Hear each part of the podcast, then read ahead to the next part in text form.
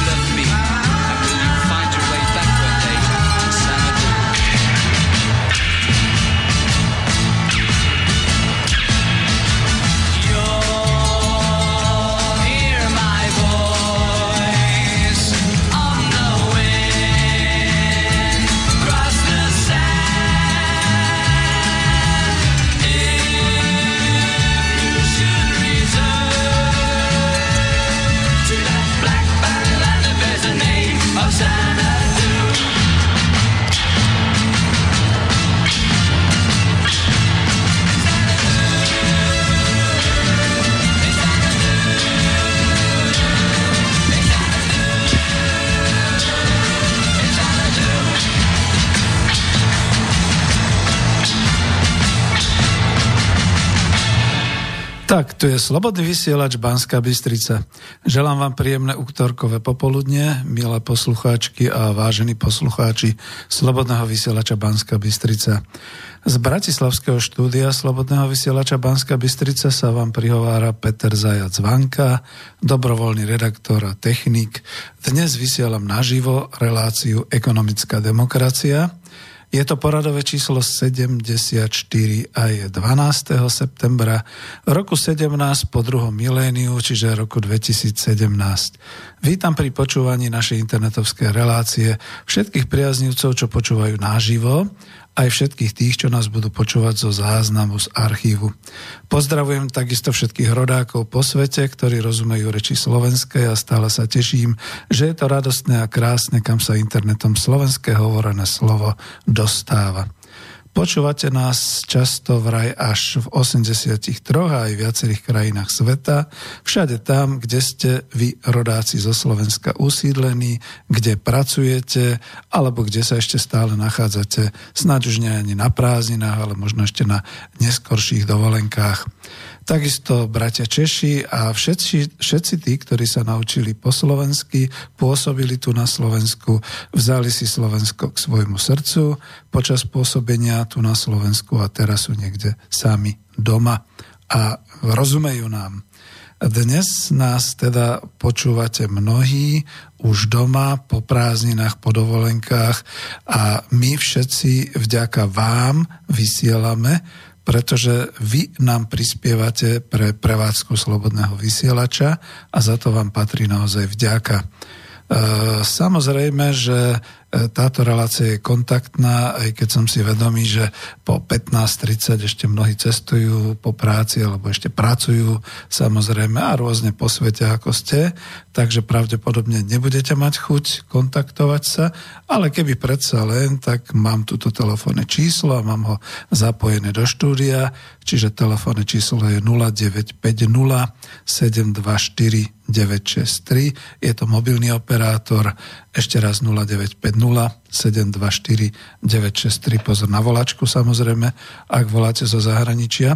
Alebo mailujte na studio, slobodný studio, zavináč slobodnyvysielac.sk a pokiaľ nás pozeráte alebo počúvate priamo cez webovskú stránku Slobodný vysielač.sk, tak potom kliknite alebo máte tam tú zelenú ikonku otázky do štúdia, tam napíšte a môžeme spolu komunikovať. Názov dnešnej témy témy relácie, ak ste si pozreli to avizo, zdroje Slovenska majú byť pre občanov Slovenska, pre ľudí, a nie pre v úvodzovkách investorov. Lebo naozaj tento mesiac bude mať 62 rokov a vždy ma to naštve. Vždy ma naštve, keď všelijakí tí politici a všelikde v tých mass médiách počujeme hlavne, jak vytvárame priaznivé trhové prostredie pre zahraničných investorov, jak vytvárame a chceme byť konkurencieschopní, pretože my tu na Slovensku, v tom jadre Európy chceme a tak ďalej a tak ďalej. Skoro nikto nepovie slovo občan.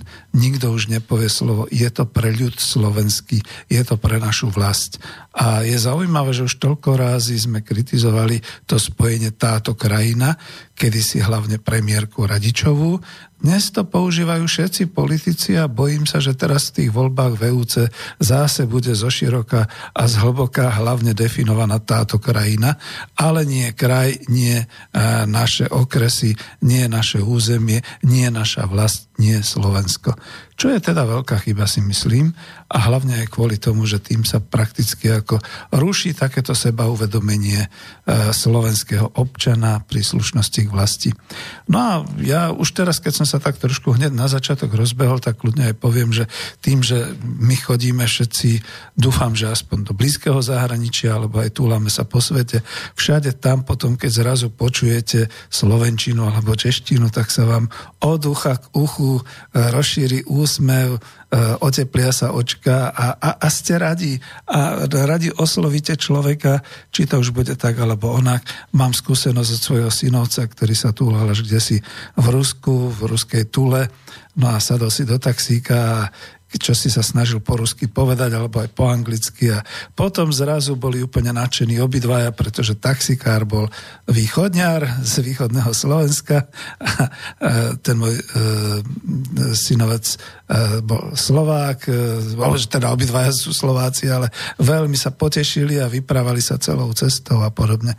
A podobne sa stáva všeli, kde všade po svete. Či už niekde teda natrafíte na pracovníka, ktorý hovorí po slovensky, lebo u nás pôsobil, lebo pracoval, alebo je náš, je náš rodák, alebo keď sa túhlame niekde, tak celkom radi počujeme tú našu slovenčinu. A my starší dokonca aj tú našu češtinu, pretože stále sme e, viac menej e, mnohé generácie narodené v Československu. Takže toľko na tento úvod. Čo ešte k tomu úvodu povedať? mal som tu také tie postrehy z cez, ale mám pocit, že už minule som to hovoril, ale pre istotu si to zopakujem, pretože to bude súvisieť aj s dnešnou témou, s témou zdroje pre ľudí, pre občanov Slovenska. E, bolo to, tuším, v časopise Argument 24. augusta, Európska únia pri všetkých svojich reformách veľmi myslela na veriteľov, na kapitál i na nadnárodné firmy a v ostatných rokoch dominantne na záujmy nemeckého kapitálu. Pracujúci sa ako si strátili. V reformách eurozóny však už zmizli úplne, pretože v politike škrtov ktorá je ukotvená ako jediná možná v takomto fiskálnom kompakte, nie je miesto pre ich záujmy. Aha, viem, že som to hovoril, čiže toto napísala profesorka Ilona Švihlíková z Českej republiky do toho i argumentu. A ja možno potom poviem aj, v akej súvislosti som to dal aj sem, pretože myslím, že voľne nadvezujem na ekonomickú demokraciu číslo 73 na tú reláciu, e, kde som sa pýtal, či je o 5 minút 12 a prišlo mi zo pár aj mailov, potom po relácii, kde teda niektorí súhlasili, niektorí zase hovorili, respektíve mal som tam taký mail, že, že ale veď Slováci sa nikdy nemali lepšie ako teraz. No ako ktorý, ako kedy, ako kde. Tak by som to povedal. Viete, lebo ja som si teraz v lete urobil aj taký výlet, povedzme až za Rimavskú sobotu. Išiel som tam tými veľmi, veľmi ani nie okreskami, ale ešte možno miestnymi cestami smerom na kúpele Číž a išiel som tam okolo tých obcí ako Rimavská Seč a podobne.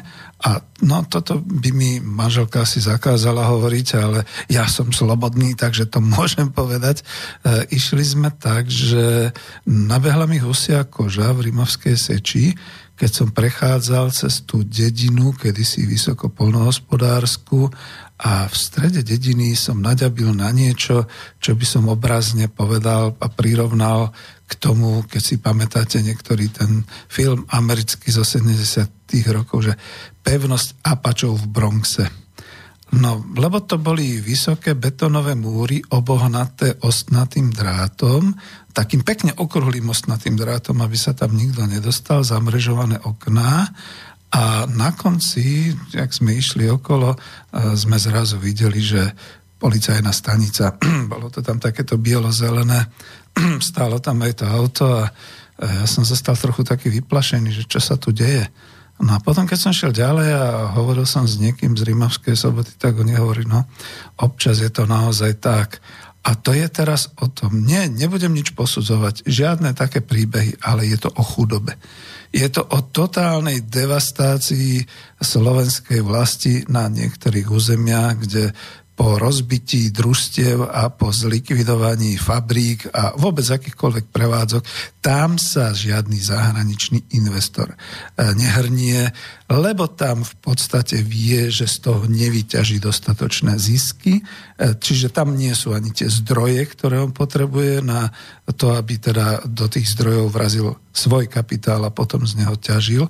Tam sa žije veľmi mizerne to je jedno, ako naozaj, ja si myslím, že tam žijú rovnako vedľa seba e, občania maďarskej národnosti, rómskej národnosti, slovenskej národnosti, možno aj nejaké ďalšie, ale je, je, je tam hrozná bieda. Skutočne je to tam také, že ja aj chápem, že ak teda tam policia má takto doslova ako e, pevnosť, to znamená, že nie je to tam v poriadku, že dochádza tam k nejakým možno už výbuchom. V minulej relácii som hovoril, že môže dojsť potom k nejakým takýmto e, emotívnym výbuchom a podobne, že tam, tam to už naozaj dospelo do tej situácie. No a dobre, samozrejme, nám sa tu v Bratislave krásne vypráva, možno aj v Bystrici, že čo a ako, pretože chodíme okolo tých našich hillbilly a jak sa tomu všelijako volajú, Beverly Hills a podobne, ale za každým tým tiež je to ohradené betónom a tiež za tým vlastne sú častokrát ľudia akoby vo vezení. To je zase trošku príklad z opačnej strany, zo strany extrémneho bohatstva, že ľudia sa potom snažia zabezpečiť všetko naozaj neskutočne dneska nielen ostrými psami a, a, kamerami a všeličím, ale aj vlastníctvom ozbrojeného preukazu, možno aj nejakého bodyguarda, ktorý niekde tam číha z nejakej tej vežičky. Skoro by som to pardon, už aj prehnal, že číha z nejakej vežičky, vežičky s nejakým s nejakou automatickou zbraňou, či náhodou niekto sa nebude snažiť niečo ukradnúť a podobne, lebo tam je zase pre zmenu príliš vysoké bohatstvo, ktoré je, keď prechádzate túto tieto oblasti okolo e, Bratislavy, či už smerom na Rusovce, smerom na Groby, alebo smerom ďalej na tamto územie až Záhorská Bystrica a podobne. Čiže takto nejako sme a to nebola odpoveď na ten mail, ale jednoducho, že začína byť tá situácia taká veľmi neradostná, aj keď pochodujete iba po Slovensku. No ale ešte jeden názor dám a potom sa pustím do témy. E, zaujal ma názor prominentnej polskej filmovej a televíznej režisérky a scenáristky Agnieszky Holland. To je tá, ktorá robila aj toho Janošíka. Ja som si pôvodne myslel, za to som až potom rekl, je, to je, no, reku, že to, je, to možno patrí tým, čo e, kedysi dávno aj na skle malované, to polsko-slovenský muzikál dávali, ale to nie je ona. Ona má mm, teda ako, jak sa tomu hovorí, má na rováši toho Jánošíka ten film, čiže nie, to, toto nie je podstatné. Agnieszka Holland z Polska. Jej názor. Zaujíma ma predovšetkým analýza súčasného politického stavu. Prechádzame krízou, politickou aj právnou, a otázkou je, či sa v kríze nachádza celý západný svet alebo len stredná Európa. A to preto, že sme v 20. storočí prešli dvoma totalitami. Do akej miery je toto dedičstvo za to zodpovedné, je otázka pre historikov a politológov. V každom prípade sme sa z komunizmu nedostali s nejakou cťou. No, moja poznámka, je to polka. No. A pokračujem v citácii. Preto sme otvorení rôznym populistickým výzvam, komplexom, falošným nádejam, fašizmu, neofašizmu, izolacionizmu, strachu z okolitého sveta a nie sme ochotní prijať niečo nové, bojíme sa moderného sveta. Tieto problémy sa však šíria aj inde. My ale žijeme v určitej imitačnej kultúre. Zase moja poznámka, je to umelkyňa, čiže veľmi dobre sa vyjadruje v tomto smere. My ale žijeme v určitej imitačnej kultúre. Imitujeme komerčný západ, imitujeme tiež demokratické inštitúcie, názory a hnutia a nevieme ich naplniť autentickým obsahom. V tejto situácii sa nachádza Poľsko, Maďarsko, Slovensko a do určitej miery aj Česko. Nachádzame sa v krízovom stave. Prečo to hovorím a prečo som si zobral práve túto Agnešku Holland, že teda ten citát dám, aj keď viete, že ja som trošku inde názorovo, pretože všetci spoločne konštatujeme, že je tu kríza napriek tomu, že všetky vládne inštitúcie, všetky mass media oficiálne a všetky stranícke a vládne orgány, ktoré sú v zákonodárnom zbore a vo vládnych inštitúciách a včítane ako aj bruselských a všetkých, všetci doslova triskajú, jak Dan nekonečný, tak triskajú úplne tými všelijakými prskavkami a žiarujkami, ako je nám nádherne, ako je nám báječne, ako je všetko v poriadku a ako sa máme všetci tešiť a dokonca nás trestajú za to, že sa netešíme. No ale keď skutočne názorovo odlišní ľudia ako pani Švihlíková, ako pani Agneška Holand, ako pán Peter Zajac Vanka a mnohí ďalší hovoria, že je to zlé a že to bude čoraz horšie, tak to je také nejaké varovanie od rôznych ľudí z rôznych oblastí, že skutočne to nie je v poriadku. No a prečo som to takto nejako spomínal a prečo som to takto nejak dával? A hlavne kvôli tomu, že e, minule som hovoril o 5 minút 12 a bol som pravdepodobne ostrý. No dostal som aj kritiku trošku, že teda Peter už, už začni byť taký nejaký pretože s tebou nebudú chcieť ľudia diskutovať. Naopak si myslím, že to sú všetko také povedal by som také špendličky, že ja vždy podpichnem, aby sa nejaká tá diskusia rozvinula a mám tu smolu, že medzi 15 a 15.30 a 17.30 väčšinu ľudia, ľudia cestujú a počúvajú si to až neskôr, ale e, tak, taký som ja. Ja už som aj Borisovi Koronimu povedal, že skôr než e, takým tým typickým novinárom, publicistom, redaktorom v tom smere spravodajcu alebo v tom smere, ako sú chlapci Králik a Poliačik, alebo ako sú e, ľudia, ktorí skutočne spovedajú e, hosti a podobne, tak ja som skôr taký ten glosátor a neviem ešte, ako sa šeli ako nazvať. To nie je podstatné. No ale tak pôjdem ďalej a skúsim si to oddeliť a skúsim si to oddeliť tak, aby to bola len len no neviem, či sa mi to podarí, lebo nechcem celú pesničku, chcem len taký jingle z toho, takže skúsim to pustiť a pôjdem potom ďalej.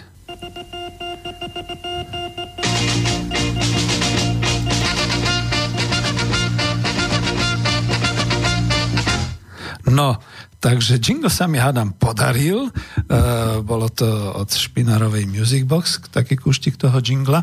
A budem pokračovať teda ďalej. Predelil som si trošku uh, to svoje povídání.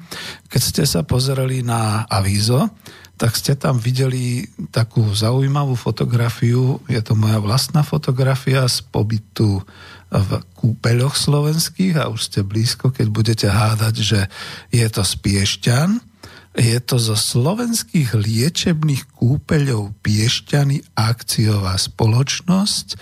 A je zaujímavé, že táto akciová spoločnosť je e, e, vlastne definovaná, ako ekonom si to rozkľúčim, je, je definovaná ako americký kapitál, e, vložený do maďarskej korporácie Danubius Hotels a táto maďarská korporácia v Danubius Hotels tu na Slovensku má svoj nemecký manažment, vrcholový manažment, potom má nejakých stredných manažérov a pracujúci, teda všetci tí kúpeľníci, všetci tí, ktorí sa starajú o vaše náty by som teda tak neslušne povedal, e, robia tie procedúry a e, starajú sa o vás, dokonca aj hoteloví zamestnanci, dokonca aj kuchári a, e, a dokonca aj upratovači a tak ďalej.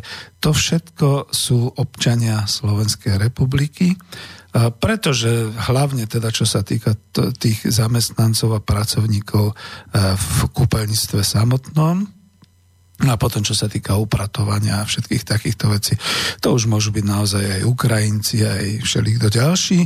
Je to v pohode, je to v poriadku, ja sa nehnevám. A hlavne kvôli tomu to dávam, že toto všetko, tak ako v tejto chvíli vidíte, je to netradičný obrázok slovenských liečebných kúpelov Piešťany, je e, na tom obrázku reprezentované tou ťažobnou vežou. Ťažobná väža to nie je žiadny minaret ani nič podobného. Táto ťažobná väža aj spolu s tým, teda je tam taká budova nejaká, to všetko je vlastne stavané nad prameňom, nad tým základným prameňom, ktorý ešte v nejakom 17. storočí odhalili e, ľudia E, ktorí sa tam vlastne ako kúpavali, že zisťovali, že teda je tam nejaká voda, je tam nejaké bahno, ktoré ich liečí a stačí v podstate naozaj prísť do chrámany a čo ja viem, 2-3 dní sa tam prepleskávať v tom bahne a prípadne piť tú vodu alebo aspoň sa v nej nejako kúpať a potom zistíte, že je vám oveľa lepšie, že sa teda liečite. Takže toto je vlastne slovenský veľmi významný liečivý prameň, ktorý bol nazvaný po rímskom cisárovi Trajan, ak sa nemýlim. A aj samotný pramen sa volá Adam Trajan. Čiže je tam taká ťažná väža, keby ste išli kúštik bližšie, tak tam vidíte takú sklenenú kupolu, e, síči tam pára ešte aj uprostred 36 stupňových ohorúčav je tam trošku ako tej páry, čiže je to veľmi horúci prameň, ktorý sa potom postupne ochladzuje a používa na procedúry. Hneď za tým v tom e, kúpeľnom areáli Napoleon, tam sú vlastne tie kúpele, tie zrkadliska, ako sa to zoberie. Je tam aj to liečivé bahno na takej veľkej ploche za tým e, samotným prameňom Adam Trajan je to bahnovisko, tam sa teda vyhníva to bahno, respektíve tam sa tvorí to e, liečivé piešťanské bahno, ktoré už dávno nie je takým spôsobom, ako ako sme to možno poznali v 70. rokoch, e, kde boli rôzne tie e, potrubia a trubovody do jednotlivých tých e, vaní a vaňových kúpelov a proste do tých ležovisk, ale dnes sa to jednoducho pumpuje a zgrupuje a jednoducho do nejakých takých tých e, lavorov alebo do niečoho sa to dáva a potom vlastne sa to priklada pacientom. A čo je hlavne dôležité, je to náš. Okrem toho Adama Trajana sú tam asi tri ešte funkčné prámene, teda tie produkčné, ktoré sa používajú.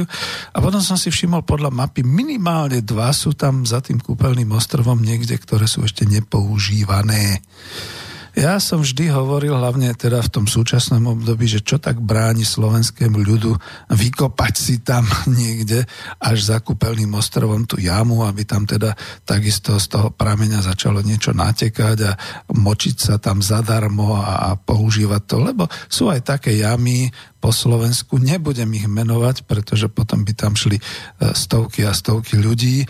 Jedna taká jama bola tuto pri chorvátskom grobe, myslím, ale dneska sú to už tie uh, veľké uh, Beverly Hills, kde sa teda ako ľudia, kde si teda stávajú domy a bývajú, tí zámožnejší. A potom, keď sa pokračuje trošku ďalej, tak sú aj na Liptove takéto jamy a takéto nejaké, takže ne, nebudem ich menovať. Ale prečo to spomínam? Spomínam to hlavne kvôli tomu, že toto je naše národné bohatstvo. A otázka ekonóma znie, koľko platí zahraničný investor Slovenskej republike do štátneho rozpočtu za používanie Adama Trajana. Pretože oni to používajú. Pretože po privatizácii po rôznych tých privatizačných sekoch a operetách a podobne, keď teda naozaj skončil aj po privatizácii môj spolužiak, ktorý sa volá Karol Martinka, na ktorého mimochodom veľmi dobre spomínajú tí starší zamestnanci, že to bol frajer, že teda ten platil, ten, ten naozaj uh, bol síce súkromník a bol privatizár, ale platil No a teraz po ňom to prevzal ten zahraničný investor, ten nám to ponúka, ponúka to našim e, súkromným e, zdravotníckým poisťovňam. Tieto kupujú alebo aj nekupujú. Ja mám skúsenosť, že napríklad mne nedovolili ísť do kúpeľov, ktoré si mimochodom už sám platím, pretože tu ide len o to, že procedúry mi prepláca poisťovňa a celý ten pobyt a zdravovanie a všetky ostatné služby, ubytovania a to všetko spojené si platím. Čiže vychádza to tak odcu Bohu okolo 75 eur pre jednotlivca na jeden deň na to stravovanie a na to lôžko. A dobre, že zdravotná poisťovňa platíte procedúry. A prečo to tak zoširoka rozprávam? Pretože nie sme v spomienkach na socializmus, ale ja sa pamätám, že rodičia, keď chodili a mama mala naozaj postihnutú nohu, mala meniskus, ktorý sa kedysi nedal operovať ešte z 50. rokov a podobne. Pravidelne, skoro každý rok chodila do piešťanských kúpelov zadarmo, stravovala sa tam, mala tam ubytovanie, my sme za ňou chodili, používala všetky tie, e, tie procedúry a liečila sa a bolo to z toho celkového systému e, národného zdravia. Takže o čom to tu vlastne vyprávame? Takže našinci, naši občania, naši obyvateľia, keď chcú použiť na svoje liečenie kvalitnú piešťanskú procedúru a vodu a bahno, si to musia zacálovať ale svetovými cenami, pretože viete, ako keď piešťanské bahno, neviem, čo to stojí, ale určite sa používa svetová cena, tak oni to zakalkulujú, rozkalkulujú a je to v tom. A keďže je to v tom, tak potom je to už úplne v poriadku, potom si to zaplať a potom sa zrazu čudujeme, že tieto kúpele prosperujú, že sa nevolajú Danubius Hotel kúpele alebo Piščany uh, American Express Company, ale že sa volajú ľúbivo Slovenské liečebné kúpele akciová spoločnosť Piešťany. a že zahraničný investor, ktorý dobre zainvestoval do kúpy a dobre znižuje náklady, to viem zase o tom, že naozaj tí pracovníci sú častokrát veľmi nespokojní, pretože tie platy vôbec nezodpovedajú tej úrovni kúpeľníctva niekde v zahraničí, niekde v Brugách alebo niekde e, v iných krajinách, tak, tak tí naozaj akurát len teda žijú. Proste platia účty a žijú. A toto tu máme takú žabu na prameni na Slovensku. Takže slovenské liečebné kúpele, ktoré ponúkajú súkromné zdravotné poisťovne a napríklad zdravotná poisťovňa dôvera v žiadnom prípade vás tam nepustí. Ani ak ste 20-ročný e, platiteľ zdravotnej poisťovne, ako sa to mne stalo, pretože jednoducho si to človek nezaslúži tak toto asi vyzerá. No aby to nebolo také, že subjektívne hovorím. Je to dobrý príklad, čo som tam dával presne na to, že keď hovoríme o tom, že máme nejaké zdroje, zdroje národného bohatstva, prírodné zdroje, ekonomické zdroje, takým tým dobrým príkladom, aby sme si to uvedomili, sú práve tie slovenské liečebne kúpele Piešťany s tým, že tam na tom kúpeľnom ostrave, to už nejde o to, že kedy si sa tam zainvestovali Juhoslovania, nám tam postavili celý ten komplex Balnea, Splendid Esplanade a všetky tieto hotely a že to pekne vyzerá až dodnes a nie vždy sa to udržiava na tej úrovni, ako by sa malo, ale že dnes e, je tam tá ťažobná väža Adam Trajan a už to nie je naše.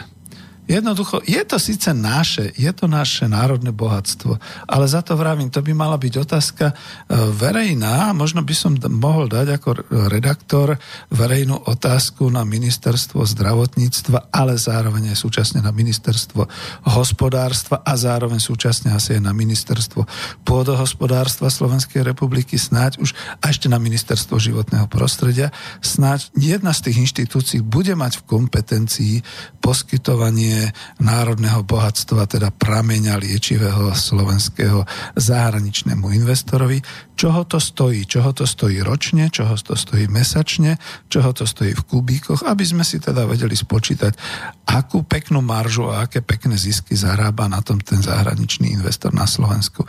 A keď som to takto rozkľúčoval ako príklad, tak si spomente, to je, dokonca by som povedal, môj vklad, taký ten koučovský, taký ten lektorský, Spomente si, koho máte v okolí nejakého zahraničného investora a rozkľúčte si, že používa vašu pôdu, teda pôdu e, vášho kraja, vašej obce, že používa vašu vodu. Teda za tú vodu vy musíte platiť, on hádam tiež, a koľko toho to stojí? Že vy tú vodu povedzme používate na umývanie, čiže na svoj osobný prospech, on to používa na podnikanie. Pardon, to už by mala byť iná cena, hádam, a iná cenotvorba že používa energiu, vy používate energiu povedzme na to, aby ste sa e, zohriali, keď budete mať nejaké kúrenie. On používa tú energiu na podnikanie, čiže by malo byť iné. A ešte je teda taká tá sranda, že takisto vyplatíte televízor že ho máte v miestnosti ako každý z týchto podnikateľov, ktorý má v tom ubytovaní, v tom hoteli ten televízor na izbe a takisto platí. Čiže to sú všetko také tie demokratické spravodlivosti, ku ktorým sme sa dopracovali v 17. roku po druhom miléniu my tu na Slovensku. No a tak to bol taký príklad, aby som ho teda oddelil, tak niečo dám a dáme niečo zase také smutnejšie, týkajúce sa tiež zdrojov.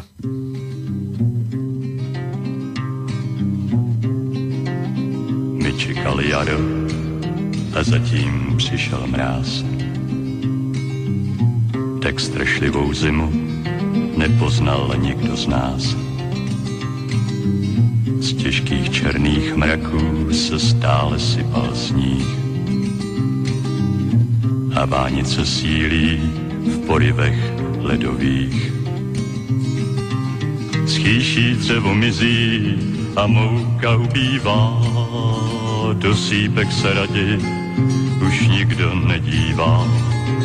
Z vysokolních lesů nám stála u dveří a hladoví ptáci přilétli za zvěří a stále blíž.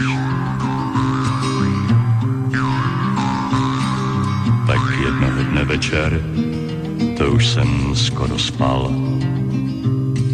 Když vystrašený soused na okno zaklepal. Můj chlapec doma leží, v horečkách vyvádí. Já do města bych zajel, doktor snad poradí. Půjčil jsem mu koně a když sedlo zapínal, dříve než se rozjel, jsem ho ještě varoval. Nejezdi naší zkratkou, je tam velký sráz a v téhleté bouři tam snadno zlámeš vás, tak neriskuj. Na to chmurné ráno dnes nerad vzpomínám. Na tu hroznou chvíli, když kůň se vrátil sám. Trvalo to dlouho, než se vítr utišil. Na sněhové pláně si každý pospíšil. Jeli jsme tou zkratkou až k místu, které znám, kterým bych té noci nejel ani sám. Pak ho někdo spatřil, jak leží pod strázem, krev nám tu v nad tím obrazem já klobouk sněl.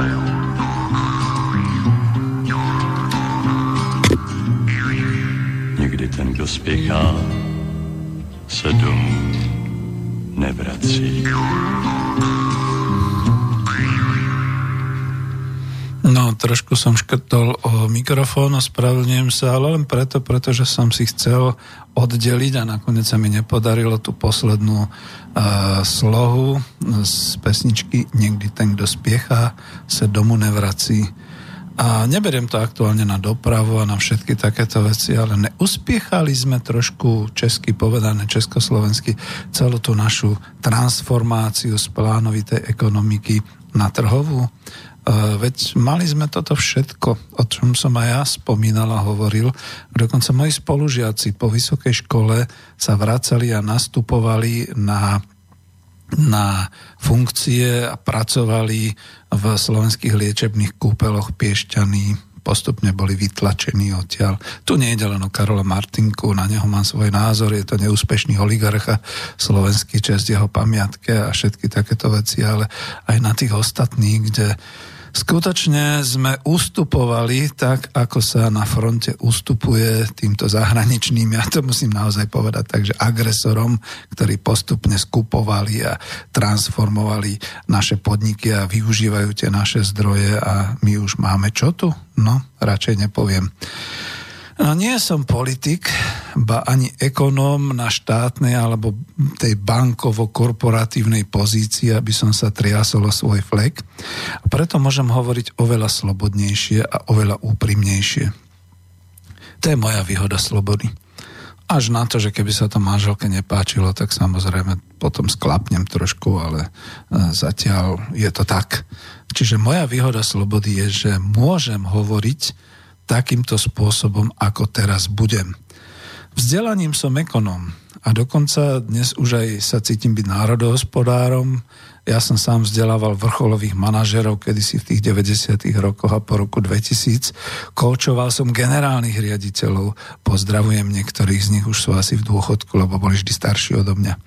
Takže mám právo mať takýto názor a vysloviť ho tu v relácii Ekonomická demokracia číslo 74 eh, v relácii zdroje. A že teda tieto zdroje patria nám, ľuďom, slovenským občanom. Tento mesiac dovrším 62 rokov svojho života a môžem teda hovoriť naozaj z výšky prežitých vlastných skúseností, z hĺbky rozhľadenosti po živote a po svete. Ježiš, ja začínam byť taký múdry, ako je ten Boris Filan, takže nechcem, nechcem, aj keď je to trošku taký vzor pre mňa, čo sa týka tohoto pindania do e, slobodného vysielača. No ale e, prečo som to aj povedal? Teraz mi ušla myšlienka a ja sa chytím tých 62 rokov, že ja som si vlastne uvedomil, že ja som vynútene predčasným dôchodcom, pretože bol som nezamestnaný a nedostával som už nič. O to sa postaral pán minister práce a sociálnych vecí Richter, ktorého osobne poznám a pozdravujem, kývemu s grimasou. No a stále som v tom predčasnom dôchodku ja som si naivne myslel, dobre, tak v septembri mám 62, tak mi to skončí, tak už budem riadnym dôchodcom. Túdle, po česky povedané. Viete, čo sa stalo? Oni to predlžili. Oni mi to predlžili až 75 dní ten predčasný dôchodok, takže nemôžem ani brigádničiť, ani nič podobného, čiže nemôžem mať príjem, pretože napriek tomu, že je to vláda SNS, Mosthídu a sociálnej demokracie, dodržiavajú ďalej celú tú neoliberálnu ideológiu o tom, že teda občan si za to môže sám, že som starý a občan si za to môže sám, že nenašiel prácu.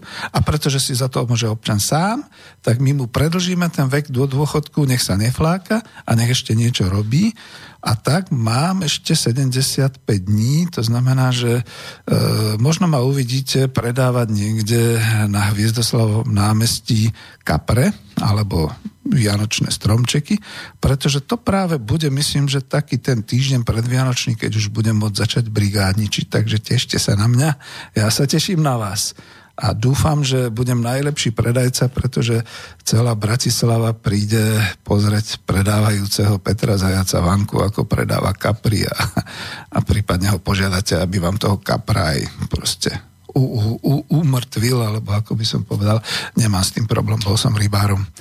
Takže trošku také vypointovanie a teraz sa vrátim k tomu, čo som chcel pôvodne hovoriť. Uh, viete, lebo keď sa hovorí o tých ekonomických zdrojoch, možno budem zase taký osvetový a školometný, že budem definovať, čo sú ekonomické zdroje. No a vlastne budem musieť, pretože ja som si rýchle vygooglil, kde nájdem niečo o ekonomických zdrojoch, jednoducho nejakú definíciu a dostal som sa až na stránku e, politickej strany SAS, kde som našiel nadpis Ekonomické zdroje pomočka Economic Resources v zátvorke francúzsky. No to im robil nejaký naozaj umelec. A teraz pod tým ekonomické zdroje, dvojbodka, obmedzené zdroje používané na produkciu tovarov a poskytovanie služieb. Uh, no skúsim to in English. Limited resources used for producing goods and providing services. Áno, je to tak, ale je to taký veľmi kostrbatý preklad, pretože ekonomické zdroje v jednom majú pravdu. Sú to obmedzené zdroje. Lebo to sú len tie, ktoré sa nachádzajú na našom území, na území Slovenskej republiky, na území štátu, kde je spoločenstvo občanov Slovenskej republiky. A to je jedno, či sú Slováci, či sú Maďari, či sú Češi, či sú Rusíni, či sú Rómovia a tak ďalej a tak ďalej. Občania Slovenskej republiky. Tých 1960 občanov, ktorí vraj vďaka ministerstvu vnútra, vnútra stratili už svoje pásy a teda príslušnosť k Slovenskej republike, môžu lutovať ja to poviem kľudne otvorene, môžu lutovať, pretože tým pádom sa vyradili zo spoločenstva občanov Slovenskej republiky, takže sa to týka nás. Čiže sú to obmedzené zdroje, používané. Pozor, to je to dôležité slovo, používané. Čiže keď len tak ľadom ležia, tak čo, nie sú? Bratia pravičiari? E, používané na produkciu tovarov a poskytovanie služieb. Takže takto je to. Takže v tej chvíli, keď za dedinou Eh, si Richtár urobil tú námahu, doviedol tam je, tú infraštruktúru, eh, tie inžinierské siete, vodu, plyn, elektrínu, cestu postavil a podobne, ohradil si predtým ako dobrú existujúcu pôdu a vybetonoval to dokonca zvnútra, postavil tam také tie stĺpy na verejné osvetlenie a potom tam láka zahraničných investorov na tzv. priemyselný park. Ono, najlepšia sranda je, že na Slovensku za každou dedinou priemyselný park, že? Potom to aj tak asi funguje. Tak toto sú tie zdroje používané na produkciu tovarov a poskytovanie služieb. A teraz je otázka pre saskárov. A čo to znamená, keď tie zdroje nie sú používané? A keď neprodukujú tovary a neposkytujú služby, čo to potom je? Aha, to je podľa tej klasickej ekonomie nazvané, že externalita. Čiže mnohý Richtár na Slovensku sa dopustil toho, že vytvoril externalitu za veľmi drahé peniaze, ktoré by boli pomohli možno jeho občanom. E, to je teraz pred Vudskou dosť dôležitá téma, že? Taká politická. A oni mu tam tie ekonomické zdroje nepracujú. No ale ako je to potom ďalej, keď už som sa dostal k tomu definovaniu ekonomických zdrojov v takomto trošku vypointovaní lebo je dôležité tam podľa Sasky ešte aj to súkromné vlastníctvo, private ownership, latinsky, anglicky. No na môj dušu, keď minulé tá poslankyňa s tými nohavičkami hovorila, že oni tam majú takú budovu a pod strechou sú sami špecialisti, teraz sa smejem. Čo sú to za špecialisti, keď private ownership považujú za latinsko-anglický e, výraz? Takže súkromné vlastníctvo, bod dvojbodka. Čokoľvek vlastnené fyzickou osobou a fyzické alebo právne výtvory týchto osôb, to vážne výtvory týchto osôb, napríklad súkromné spoločnosti alebo opak veci vlastnených štátom. Ako nie, nie, ja chcem to, tie ekonomické zdroje používať, ale tu som sa zamotal, lebo som si to otvoril na internete. To vážne? súkromné vlastníctvo. Čokoľvek vlastnené fyzickou osobou a fyzické alebo právne výtvory týchto osôb, no nevedel som. Takže právnici, čo to páchate? Páchate výtvory na nás. A napríklad súkromné spoločnosti ako opak veci vlastnených štátom. No mám dve vysoké školy, ale tomuto nerozumiem. Súkromné spoločnosti ako opak veci vlastnených štátom. Zoberem to na Slovenské liečebné kúpele Piešťany akciová spoločnosť Danubia Hotels. Čiže to je fyzická osoba? Nie, to je právnická osoba. Tak dobre. Ďalšia kontrola E, opak veci vlastnených štátom. No nie je to opak veci vlastnených štátom. Oni len používajú e, zdroj, národný zdroj, národné bohatstvo, ktoré im štát poskytuje za úplatu. Dúfam, pevne verím, som o tom presvedčený. No, tak, tak dobre, no, Saska. Work? To ani nie je. Je to working capital, obežný kapitál, no to je niečo úplne iné. Takže nie, nie, už idem ďalej, prepačte mi, ne, nebudem taký ako pán Sulík, má svoje problémy a e, má svoju agendu a určite bude a určite by ma teraz obvinil, takže dosť bolo politického okienka a vraciam sa k svojej klasickej demagógii. Takže keď sme hovorili o tom, že ekonomické zdroje alebo vôbec teda zdroje, ktoré by mali patriť ľudu, E, môžem byť demagogom. Zatiaľ som ešte nemal nič a mal som. Dobre, takže sekundičku. Len prejdem teda na tento mail. Dobrý deň, preposielam vám text, ktorý som uverejnil na svojom Facebooku. Rozhodol som sa, že budem pravidelne prispievať na chod vášho vysielača, preto si dovolujem požiadať vás o číslo účtu s pozdravom. E, Michal, nebudem menovať. Michal, e, ďakujeme veľmi pekne, e, no posielali ste to teraz ale nie som si istý, či to patrí aj na moju reláciu, lebo tu potom chválite kolegov, ale bereme sa kolegiálne. Čiže ďakujem pekne, Michal. Určite do vášho mailu pošleme číslo účtu, aby ste vedeli. Ináč ho máte teda aj na web stránke slobodnyvysielac.sk dokonca viacero možností, ale keď pravidelne, už to tu hovoril kolega Igor Lacko, že stačí 1 euro mesačne. Aj to je krásny príspevok, keď bude pravidelne e, x mesiacov a x rokov.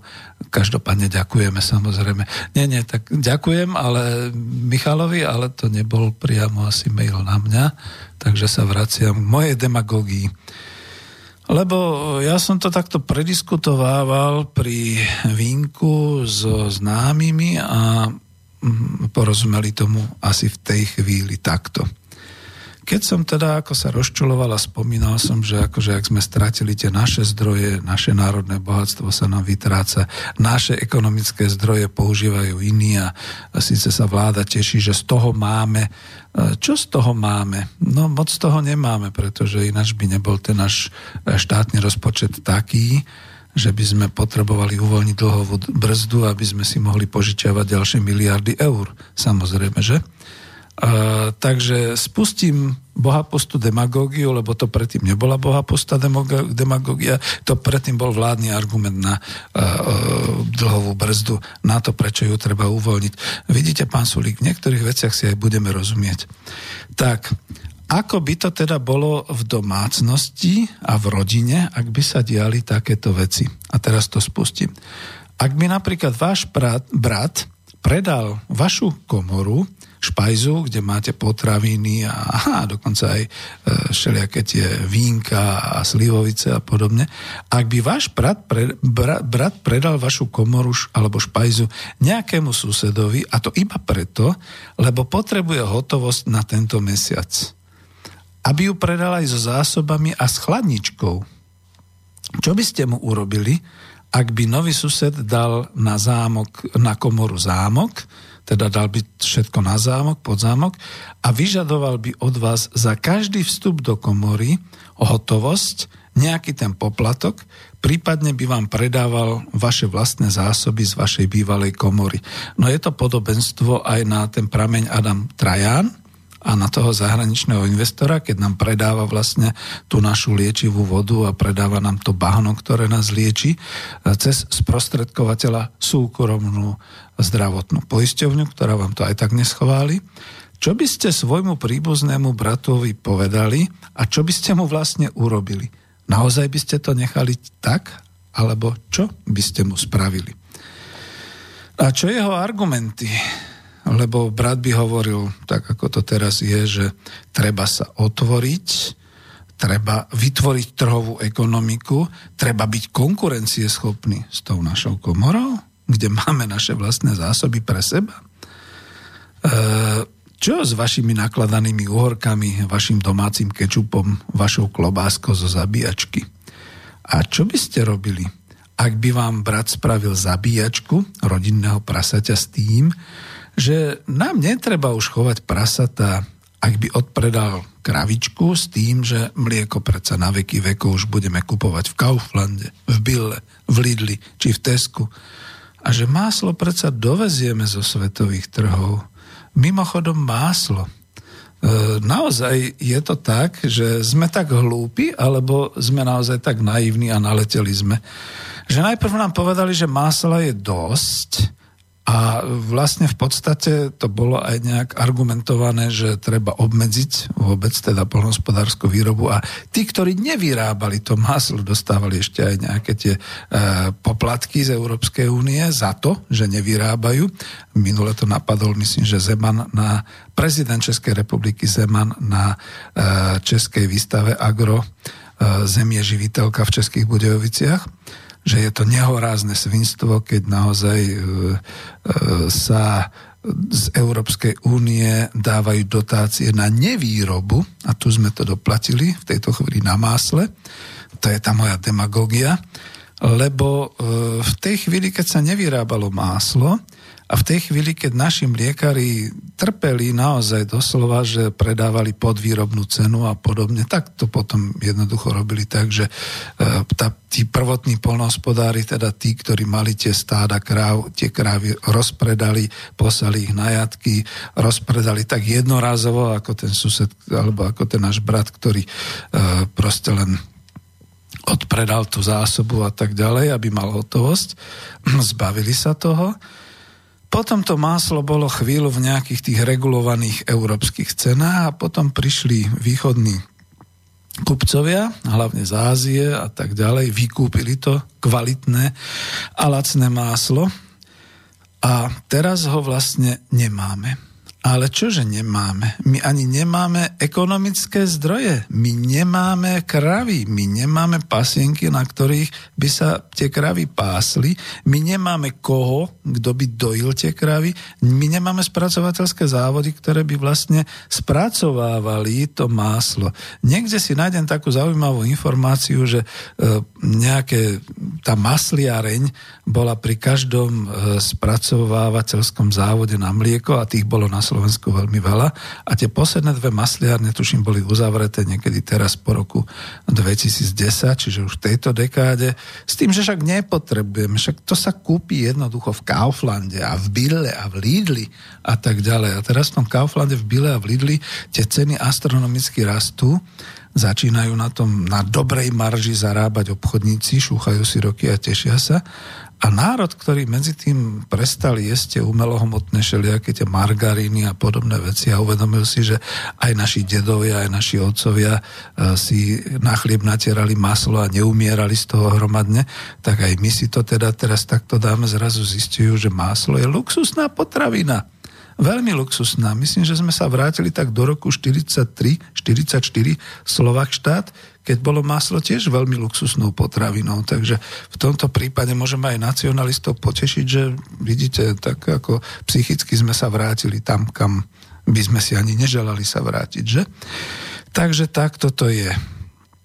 No a teraz, čo s tým máslom? Ako to teda urobiť? No, ministerka polnohospodárstva je síce dobrá kočka, ale mala by potom naozaj poveriť niekoho s tým, že aspoň teda veľmi rýchle urobia nejaký akčný program a rozpíšu a dajú peniaze a zorganizujú to už je jedno, ja už sa vzdávam aj družstiev, ale proste aspoň rodinným farmárom a nejakým štátnym e, podnikom alebo organizáciám, aby veľmi rýchle začali od prvovýroby, čiže od nákupu teliatok a, kra, a teda e, pestovaniu dojnic, cez ich skrmovanie, cez ich dojenie, cez tvorbu mlieka, cez masliareň a tak ďalej, dodávať to do našich obchodov, lebo naozaj ako bude to hamba, keď na Slovensku bude maslo stáť tá osminka nejakých 5 eur, lebo sa tomu už blížime, už je to tuším 2,20 a nešírim paniku, možno je to menej a možno je to už aj viac.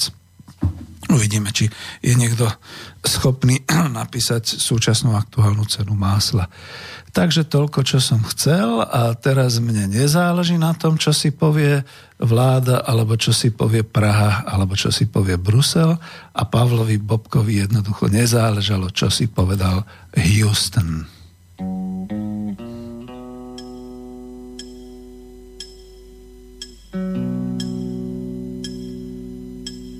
Lidský osud spíš, nikde tady nemám skrýš, nikde jíst mi nedají, tak šeptám potají, co by řek mi Houston, Houston, Houston.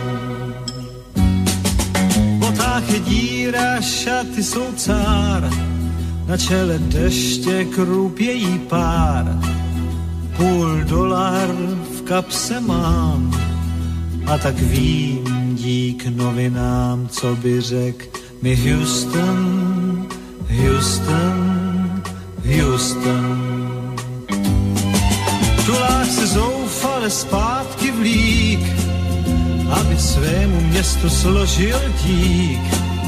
Mou duší táhne stín, je zlé, když teď už vím, co by řek mi Houston, Houston, Houston.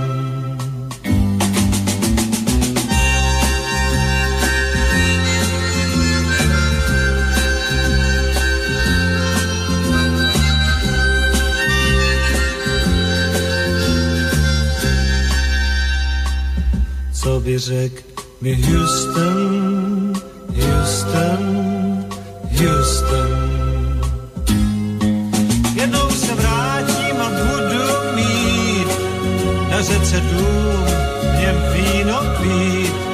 Široký stůl, ten hezký sen.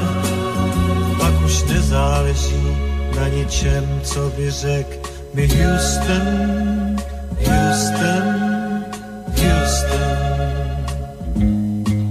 Nelidský je můj osud spíš, nikde tady nemám skrýš, nikde jíst mi nedají, tak si šeptám potají, co by řek mi Houston, Houston, Houston, co by řek mi Houston, Houston, Houston.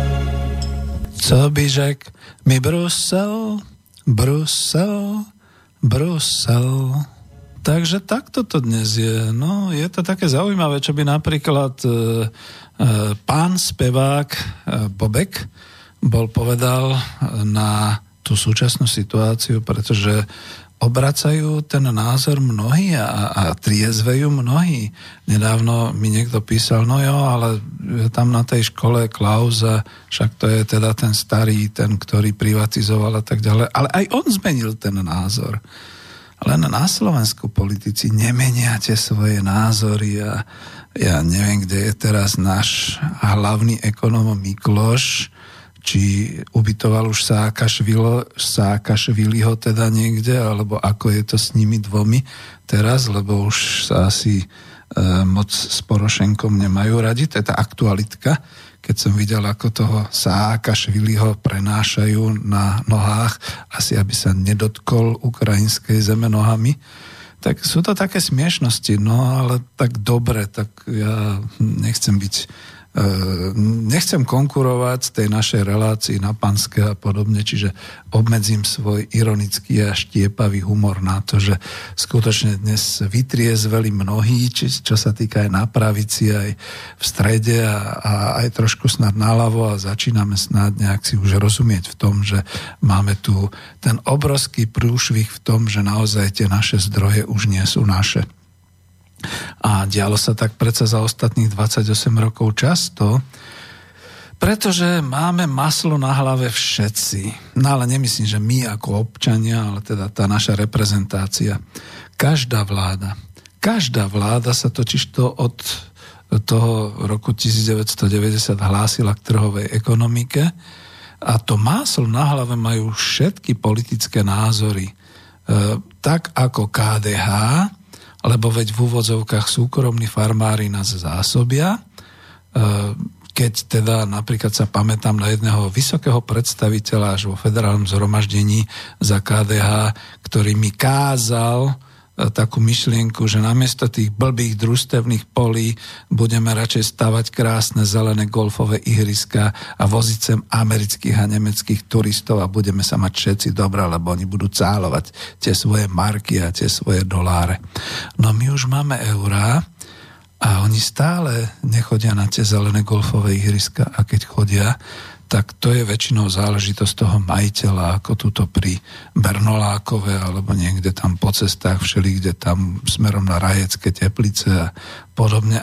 Ale ten národ, dokonca ani tá obec toho asi teda moc nemá. A keď má znova otázka teraz, keď budú tie voľby do Vúcky a tak ďalej, koľko z toho má obec? To by bolo zaujímavé. Mali by byť takí vrtáci, ktorí by sa na to pýtali.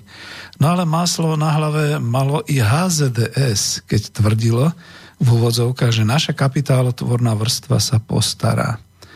Už postarali sa veru aj o pád slovenských bank, lebo ja na kámoša, kámoš na mňa a nahrávali sme si a ručili sme si, ale peniaze sme už nemali. No a postarali sa vtedy aj o vysoký raz nezamestnanosti okolo toho roku 1999, kde som ja teda dobre zabručal v tej nezamestnanosti. Naozaj ma to postihlo, kľudne tak poviem, za to som taký zžíravý a ironický.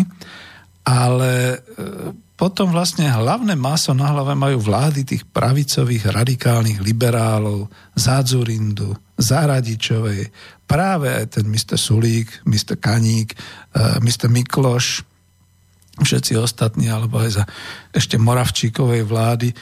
No a dokonca si myslím, že kus, kus toho másla na hlave tečie aj politikom zo strany demokratickej lavice, pretože boli vtedy v čele zákonodarcov, bol znova jeden z tých mojich známych, eh, pán Migaš, Šmegnerová bola ministerka financií, a, tak ďalej. A to si ešte pamätám takých, že starý pán Húska, ktorý sa dušoval, že v malej privatizácii jednoducho tie obchody nezaniknú v tom centre Bratislavy. Viete, bolo by dobre, keby sa otočil v tom hrobe, prepačte mi, že to tak poviem, vstál ako duch, Išiel sa pozrieť teraz na centrum Bratislavy, ako to tam vyzerá s tými pekárničkami, mliekárničkami, samoobsluhami, s tými textilnými predajmi, s tými predajňami detského oblečenia a s takými vecami. Čo by tam asi našiel? Prípadne pán Žatko, ako hospodársky minister, ktorý určite sa dušoval, že vždy bude veľa toho polnohospodárstva na Slovensku. Len teraz treba trošku ešte ubrať, lebo je toho moc. Jemu by sa bola, hodila tá pesnička Uber, oh Uber. Uh, Dobre, tak ďalej, demag- demagógia dnes veľká. Čo by ste robili, ak by vám vašu kotolňu napríklad v pivnici sestra predala švárnemu susedovi, ktorý slúbil kúriť aj vám ako v pekle, ale zabudol povedať, že budete platiť vy. Dokonca mu budete platiť aj náklady súvisiace s opravami vášho kotla, pretože vy ste ho zanedbali ktorý bol váš a používa ho, dokonca aj s nutnými technickými vylepšeniami a vždy sa musí prispôsobiť tej legislatíve Európskej únie, takže všetko musí meniť na to novšie, lepšie, drahšie samozrejme. Vy si všetko platíte, lebo veď ste mu to predali a teraz ste iba v tom vzťahu zákazníka, ktorý to musí zase platiť. Čiže už to nemáte, už to má on a on z toho veľmi dobre ťaží a zarába.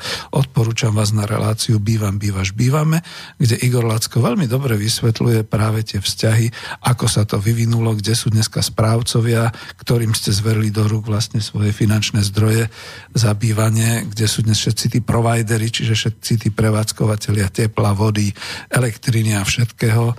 Čo bolo predtým vlastne viac menej vaše? No vaše, no štátne, no bolo to celospoločenské vlastníctvo, že? A čo by ste robili vy, ak by vám, povedzme, táto v prísľube naveky sa už nestarať o kúpeľňu, predali ju inému susedovi aj s vodou, aj s vykurovaním a potom by ste za každý kubík vody platili svetové ceny podľa burgsových indexov, aj keď tú vodu vlastne čerpá z miestnej studne a majú v podstate zadarmo, keď je to obecný prameň. Viete, čo je také zaujímavé na Slovensku? Tisíce sekov porobili a sú snáď obce, ktoré to neporobili. Zase v rámci volieb do Vúckia a volieb do týchto verejných e, zastupiteľstiev by ste mali o tom pouvažovať, to je taký návod. Kto vlastne a v jakých obciach sa postaralo to, že verejný, obecný vodovod, obecná, e, obecný prámeň studňa a tak ďalej bol sprivatizovaný. Proste kúpili ho vodárne, tie ho zase obratom, keďže celé vodárne boli predané nejakým tým firmám ako Veolia a podobne a tak ďalej. A teraz tie firmy nielen, ťažia vodu z vášho zdroja na území obce, ale všetko, čo sa týka údržby a všetkých takýchto vecí, vám dávajú k lebo oni sú podnikatelia, oni spravili to riziko, že to od vás kúpili a vy im to teraz budete platiť. A platiť pekne so svetovými cenami a e, síce vždy sa niekde na ten regulačný úrad posadí niekto, kto po roku, po dvoch začne byť e, menej odolný voči všelijakým tým návrhom a podobne. No ale takto to chodí na Slovensku. Ináč to nechodí. Čiže tu sme sa dostali do situácie, že keby vám toto robili príbuzní, no neviem, čo by ste urobili. No a ešte je tu taký príklad. Čo by ste robili, ak by vám poštárka vzala vašu penziu celú a pred vašimi očami by ju rozdávala susedovi, ktorý si privlastnil vašu lekárničku a vy vlastne, keď chcete lieky, tak mu musíte platiť. To sú naše súkromné zdravotné akciové spoločnosti lebo však za liberálnych vlád sa to zdravotníctvo sprivatizovalo, alebo dáva z tej vašej penzii inému susedovi, ktorý vlastní vaše drevo v kôlni, lebo kúriť musíte, ale drevo si kupovať musíte. Že? Aj keď to drevo vlastne oni pília tuto tesne nad vami 20 metrov v tom lese za vašim o, o, domom, ktorý je váš lebo on si kúpil kôľňu aj s drevom a, a to všetko bolo vymenené možno iba za flašu dobrej pálenky a tak ďalej. A tu sa dostávam už k vrcholu tej demagógie. Čo na to poviete, keď príde vaša žena domov, celá zodratá, unavená, lebo vám ju zamestnal váš bratanec za minimálnu mzdu a to ešte e, ju tá jeho manželka toho bratanca predáva cez svoju agentúru dočasného zamestnania raz tejto firme na balenie, raz tejto firme, čo je tam za e, plotom v tom priemyselnom parku v úvodzovkách na nosenie bremien, raz ju predáva e, na umývanie podlah, raz ju predáva na podržanie, no, no, no, no, no, no ne uchylky. Myslel som čiste na podržanie vreca pri sypaní, povedzme, sypkých materiálov, pri hučiacej linke penovej, kde možno príde osluh a tak ďalej. To by bola katastrofa, že? To by boli sekery, to by boli facky, to by bolo šeličo. No, e, tu odbočím, lebo som si pripravil a našiel niečo takéto, že počuli ste o videoreportáži pražskej novinárky Saši Uhlovej, ktorá teraz to vyšlo najavo, inkognito pracovala v piatich českých firmách manuálne za menej ako za minimálnu mzdu. Je z toho naozaj v Čechách škandál, milí kolegovia, priatelia, posluchači z Čiech, upozorňujem vás na to, ale vy to asi už dobre viete.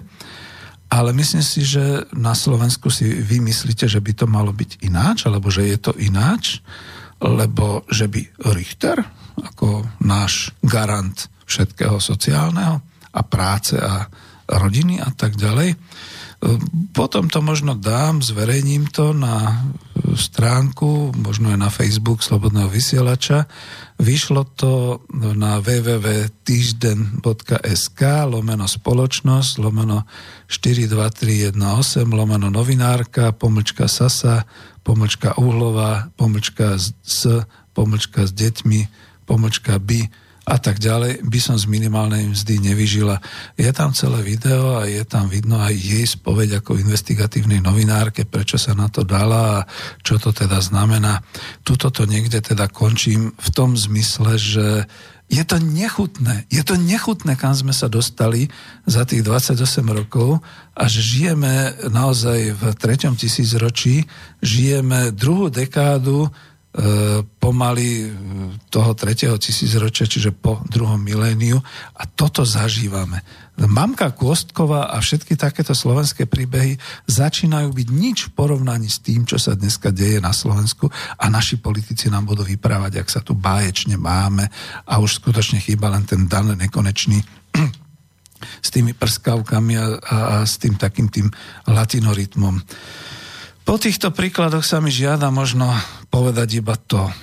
Ak sa rúcajú a ničia týmto spôsobom medziludské vzťahy medzi príbuznými, ako som to demagogicky ako príklad uviedol, a ak sa rúcajú vzťahy v rodine medzi kamarátmi, lebo takto sa to deje, ruku na srdce, neviem ako to vy máte medzi príbuzenstvom, ale až priveľa slovenských rodín poznám, že sú rozhádaní, sú nakriatnutí kvôli dedičstvu, sú nakriatnutí kvôli tomu, že ten má to a ten má ono a ten mi požičal a ten mi, uh, jak sa tomu hovorí, ten mi ručil a, nesp- a ja som mu ručil a on nespláca, preto mám ja exekúciu na, na krku.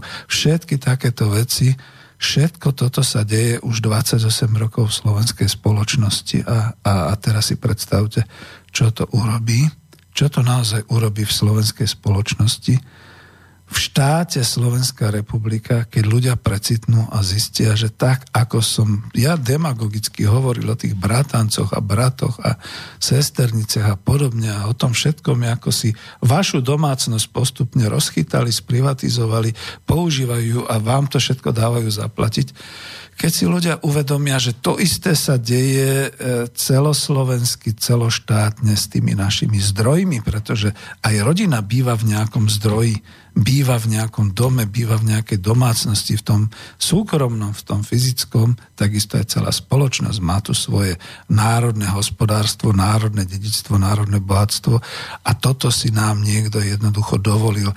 Toto sa mu dovolilo zobrať, privatizovať a teraz nám tu predáva naše vlastné veci, draho a neskutočne ako a, a keď to nezaplatíte, prídete o to, respektíve ste v exekúcii, respektíve nedostanete sa k tomu, respektíve to takto je. Keď som uviedol ten príklad pre rodinu, tak hm, ja som sa tak bavil pri pive a tam mi povedali, vieš čo, no ale to je na sekeru naozaj, to je zobrať sekeru a tri bodky. Čiže nič nevyvolávam v žiadnom prípade nie som nejak, v nejakej hate speech alebo v podobných veciach, len upozorňujem skutočne ako starešina, že máme naozaj už tak e, napätú situáciu, tak naškrtnutie, že stačí len nejaké naozaj emotívne škrtnutie a, a bude to v plameňoch a bude to búchať. My tu nepotrebujeme dokonca ani žiadnych ISIS teroristov, ani nikoho podobného. My si dokážeme škrtať tými zápaločkami a tými sekerami mávať aj sami. V tej chvíli, keď naozaj sa to emočne prevalí, keď sa to takto zistí. No a konec mojej demagógie, lebo toto nie je ako možno typické pre mňa, ale tým som žil, tým v podstate som teraz ako rozmýšľal a, a naozaj ma to tak zaujalo, ako to je. Vycestoval som z Bratislavy, túhľal som sa všelikde a zistil som, že nie je to dobre. No tak skúsme aspoň si nejakú ulahodiť nejakou peknou pesničkou.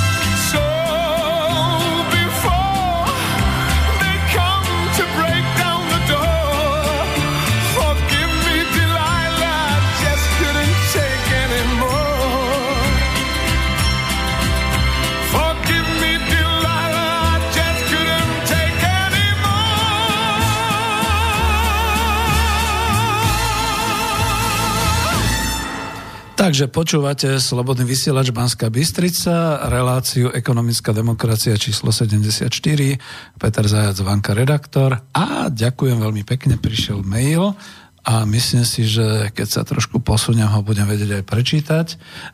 Týka sa toho masla. Ďakujem vám veľmi pekne aj za cenu, cenotvorbu, teda informáciu. E, Karol píše, e, Dobrý deň, ako vás počúvame, tak to nie je pre nás dôchodcov nič nové. Dnes sme kúpili v polnohospodárstvovom družstve maslo napríklad za 2 eurá a v obchodoch u nás majú to isté maslo z toho istého nemenovaného družstva za 2 eurá 50. Myslíte pravdepodobne tú mm, štvrtku másla, nie osminku, ale štvrtku másla, štvrť kila. Prešli sme sa Prešli sme na samovýrobu másla doma, nakoľko máme možnosť nakúpiť surové mlieko a patríme k bývalým rolnickým a nie farmárským rodinám. E, ďakujem veľmi pekne. Píše ďalej, e, maslo si robíme doma, najdrahšie maslo v obchodoch u nás je za 2,99 eur Pekný deň, praje Karol. Ďakujem, Karol. Nie som si istý, či to 2,99 je za tú štvrtku másla. Každopádne je to vysoká suma. Ja som taký hnusný, pretože kedysi som bol stupeň z eura, dnes už nie. Prepočítam to na slovenské koruny, takže 2,99 eur to je bratu pomaly 90 korún. Predstavte si, že máslo za 90 korún, štvrtku másla čo sa ten svet zbláznil. Nie len sa nám zbláznila trhová ekonomika a keď hovoríte, že to isté máslo, ktoré vy viete kúpiť priamo v tom družstevnom dvore za 2 eurá, vám predáva obchodník. To už je jedno, či je to zahraničná sieť obchodná alebo váš za 2,50 Čiže 50 centov, no to už je ako pekná marža, takže to sa nabalujú. To je, viete, to je presne o tom, čo ja vždy spomínam, že veľmi nerád, e, ja si radšej berem plnú nádrž benzínu, keď je možné, keď nakupujem, a nie len tak, že čak potom a tak ďalej, lebo stačí večer v spravodajstve, že e, nejaký expert z TA3 vyhlási, že vzhľadom k tomu, že znova došlo v ráke k bombardovaniu e, toho ropného zdroja, čo tam ISIS má, takže to teraz zasiahne asi svetové trhy, pretože potom Saudská Arábia obmedzi ťažbu a barel ropy vyletí a tak ďalej. A v tej chvíli, keď máte málo benzínu v nádrži a idete tankovať, zrazu vidíte, jak automaticky pumpári poskočia s tými cenami smerom hore.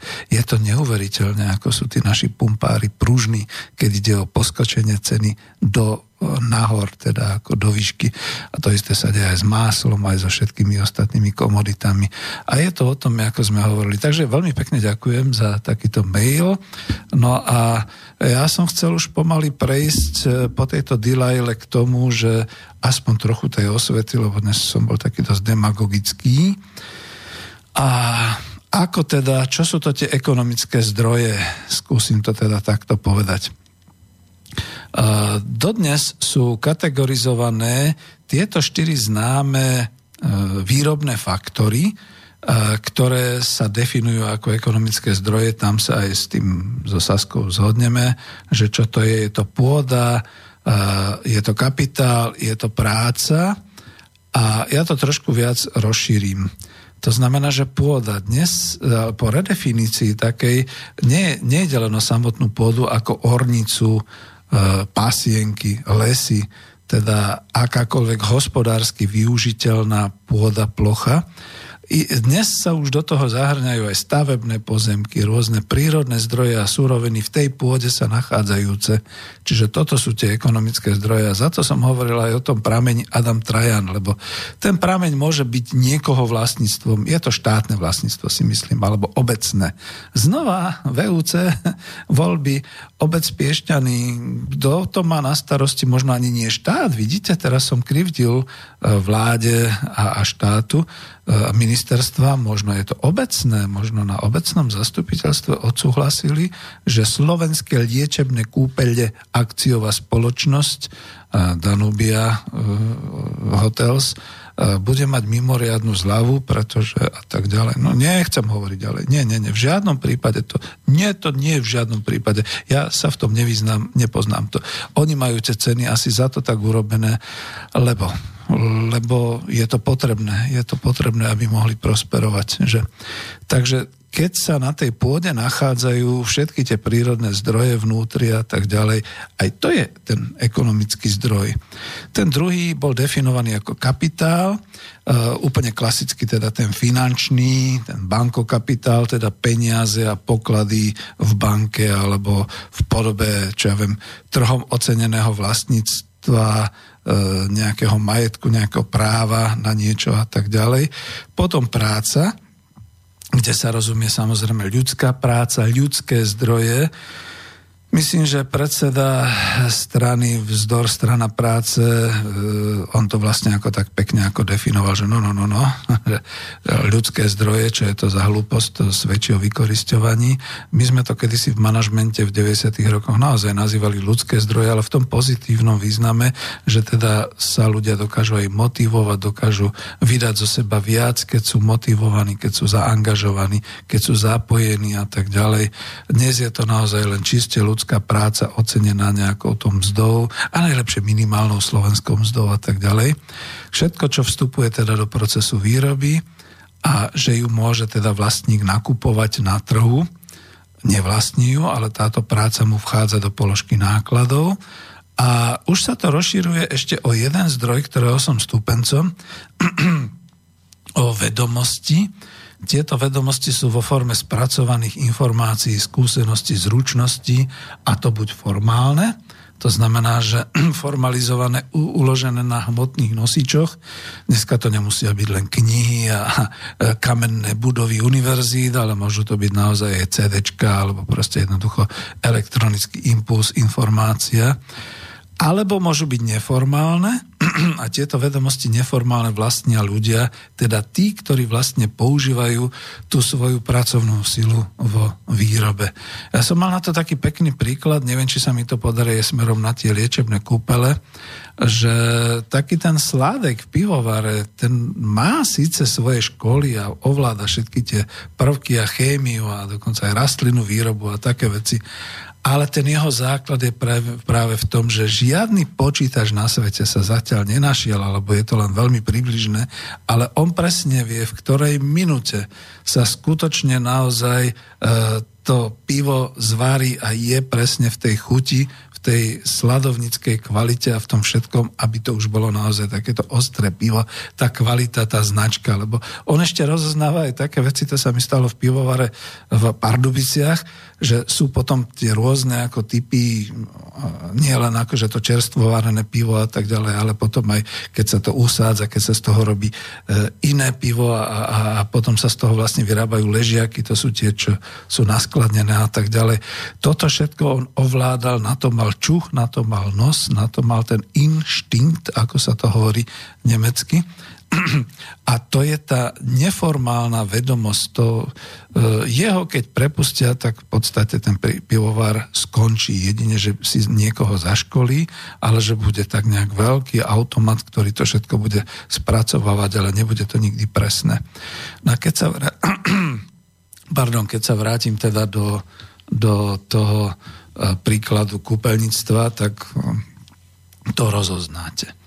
Ja budem chcieť ešte do kúpeľov Piešťany, tak budem veľmi mierny, ale použijem na to také epizódky, že e, došiel som na procedúru, predtým ma mal masér, s ktorým som sa poznal nejaké, dokonca už aj nejaké roky a tak ďalej. Pospomínali sme si aj na toho Karola, Martinku a tak, a aký to bol kujon a šeličo možné a šeličo. No a po tej masáži som bol naozaj svieži a v pohode, aj keď som bol teda dobre masírovaný a ako chrbát a, a, a proste všetko.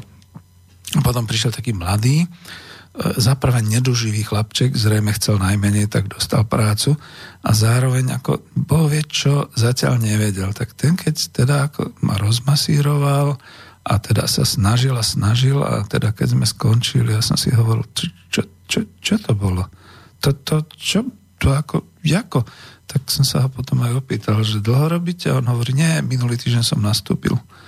No nepýtal som sa už viac, lebo mi bolo jasné, že ten starý chlap, ktorý mal tie svoje skryté skúsenosti a vedomosti, ktoré vrazil do tej práce, to sú tie vedomosti a tak, ten urobil nejakú kvalitu. To bolo jednoducho dokonca aj cítiť a tak ďalej. Ten mladý sa ešte bude niekoľko rokov učiť dozrievať, aby dostal túto kvalitu.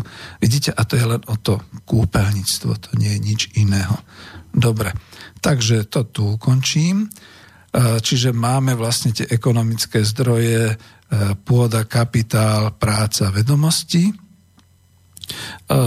ekonomickým zdrojom, ovšem podľa môjho názoru, a ja to píšem vo svojej knižke, nechcem to ešte teraz prezrádzať, ekonomickým zdrojom sa podľa môjho názoru stáva každá dobre organizovaná hospodárska jednotka, každá výroba, každá produkcia, ktorá sa vytvára tak, že vytvára úžitkovú hodnotu pre človeka, či už je to služba, či už je to výrobok, tovar alebo informácia, ktorá vytvára užitkovú hodnotu pre spoločnosť a má teda za cieľ nejaký hospodársky výsledok vytvoriť.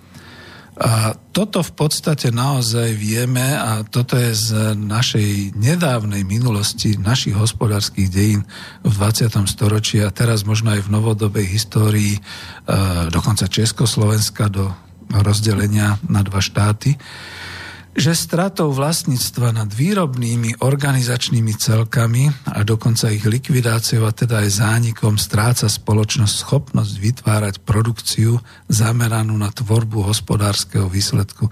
Čiže stráca ekonomické zdroje. Toto treba povedať jednoznačne a jasne.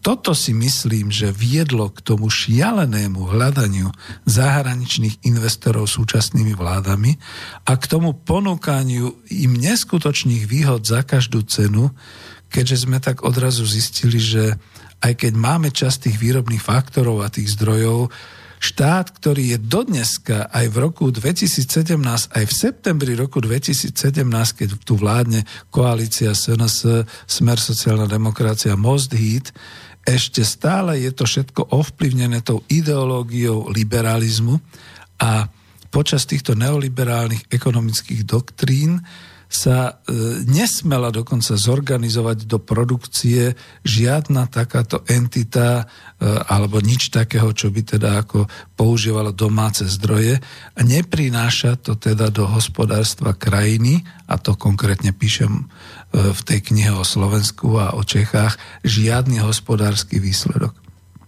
Naopak, s likvidovaním vlastných výrob a organizácií sme vytvorili akurát, no nie sme my, no zase vytvoril štát, vytvorili politici, vlády, vytvorili akurát obrovskú potrebu nákladov potrebných na sanovanie prírody, teda na likvidáciu znečistenia prírody, na odstraňovanie ekologických škôd, na riešenie sociálnych problémov občanov, a teda nás, ktorí sme sa stali nezamestnaní a zahraničnými investormi dokonca aj nezamestnateľní.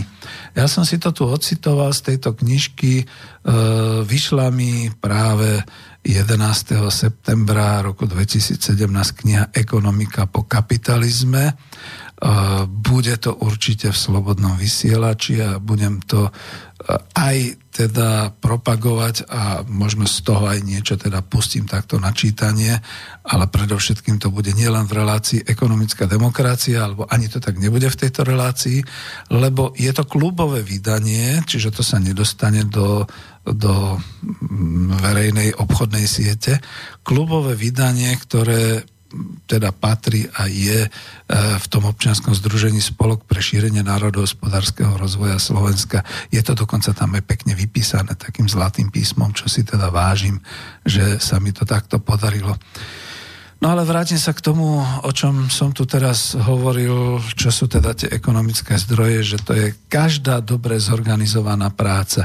Chcete znova taký ten príklad až na tú, tú stránku možno rodiny? No povedzme si naozaj, ako e, máte nejaký záhumienok, Mali ste ho voľný, boli tam nejaké záhony nejakých kvetov a nejakých takýchto vecí.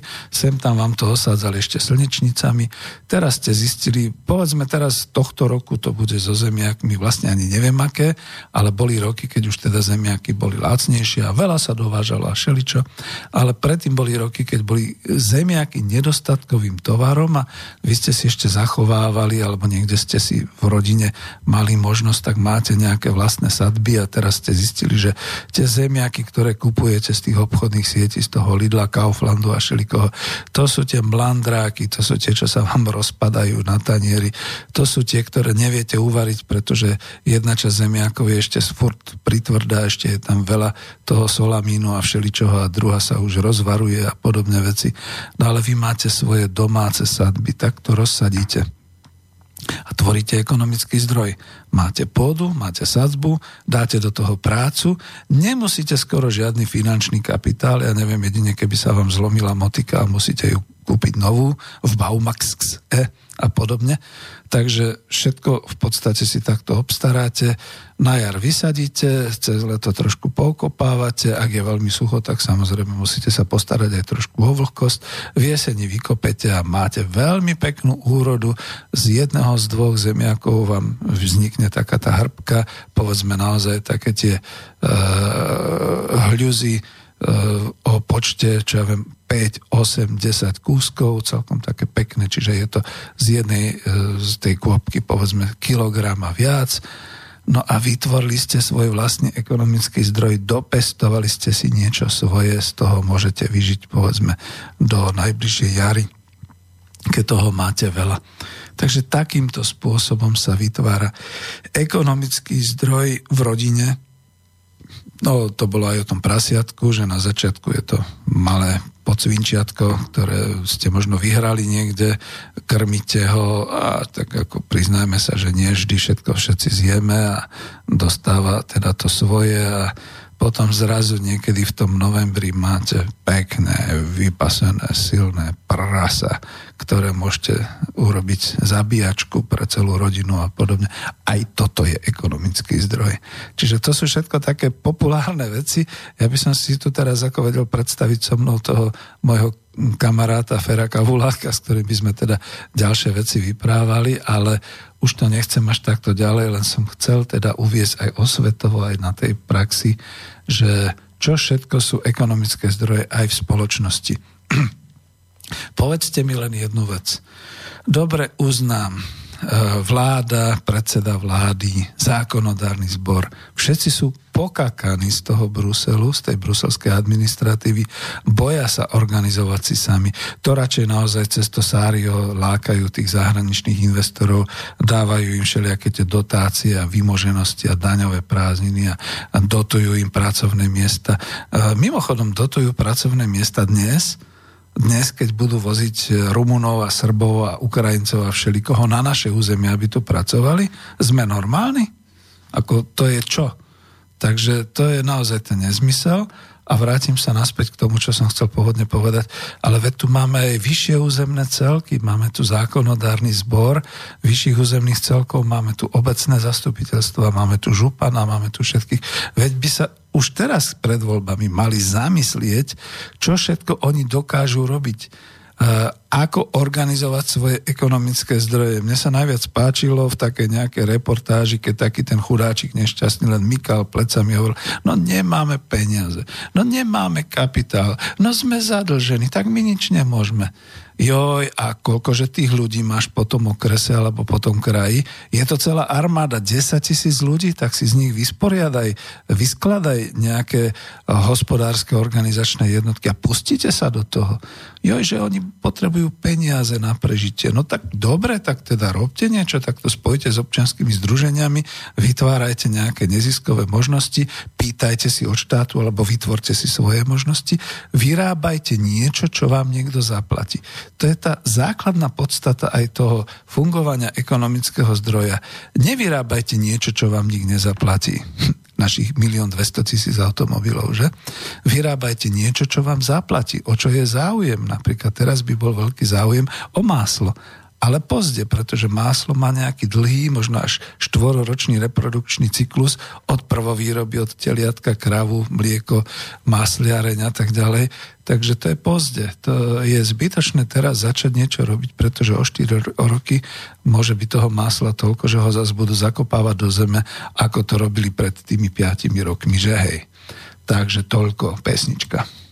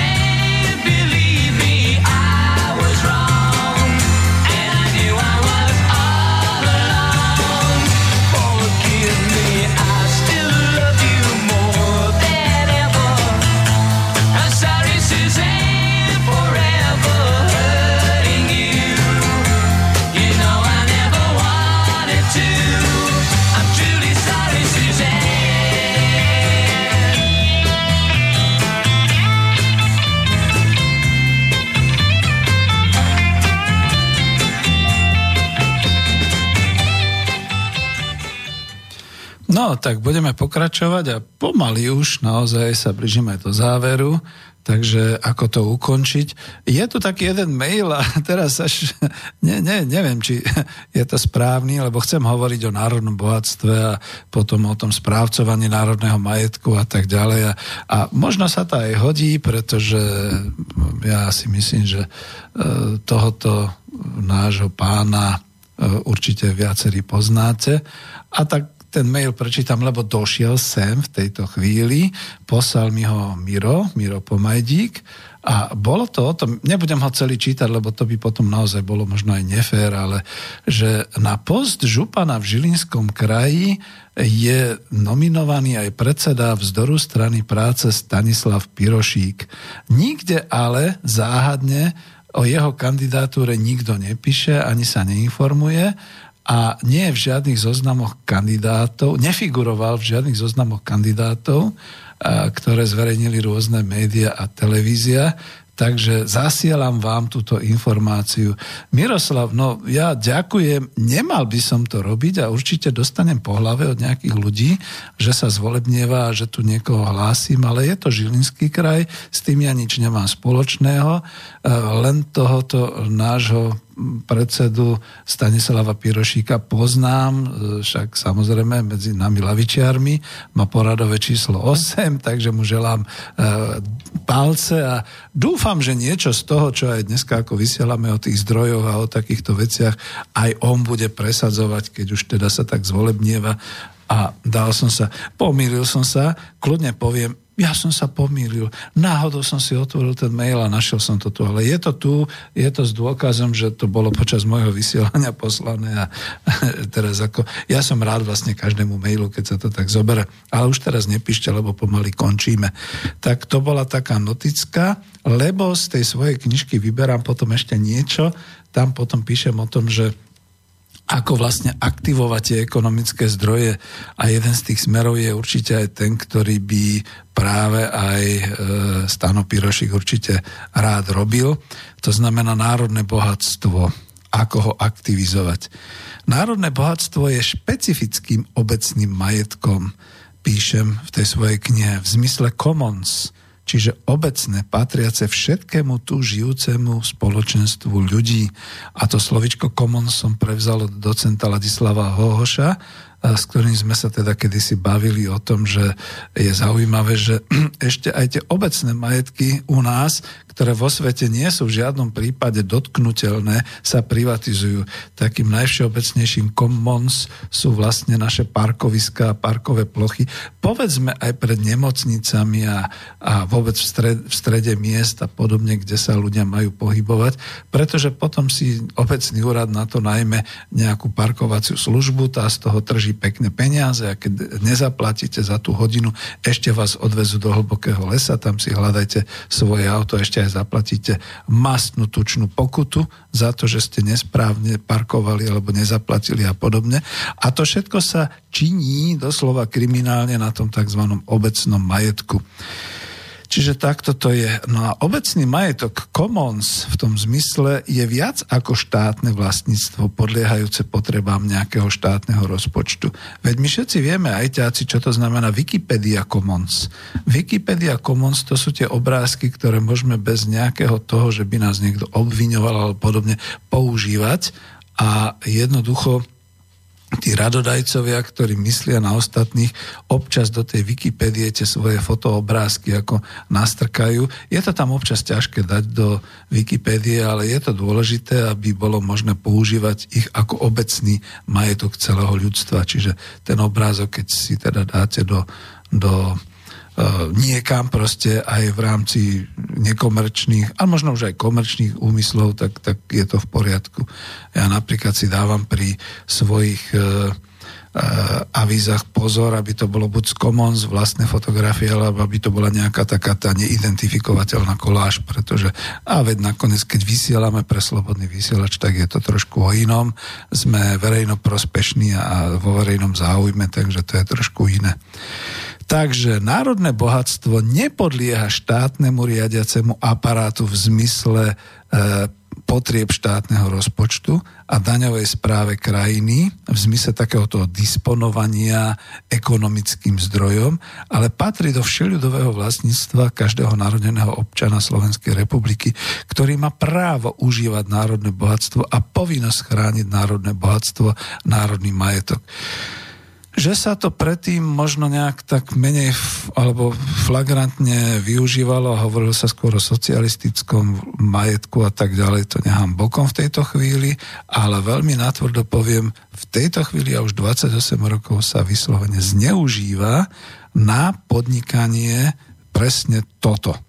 To znamená, že niekto si naozaj kúpi od obce možno ten parkovací priestor, možno pitnú vodu ako zdroj, niekto iný si kúpi možno od obce Piešťany ten Adam Trajan, e, aspoň teda prenajme a používa ho s úmyslom podnikať a e, vytvárať zisky, po slovensky povedané obohacovať sa, že? Tak by sa to dalo nazvať. No, čiže čo by malo byť? Malo by byť, že národný majetok by mal mať svojho správcu a je zaujímavé, že to my musíme hovoriť tu v Slobodnom vysielači Tí, ktorí chodia do Spojených štátov a sú tam v tých Yellowstone a podobne, vedia, že to je národný park, že to je národný majetok. Tí, ktorí chodia do Británie, napríklad aj Florida, teraz ešte vrátim sa do Spojených štátov po tom hurikáne a tak ďalej.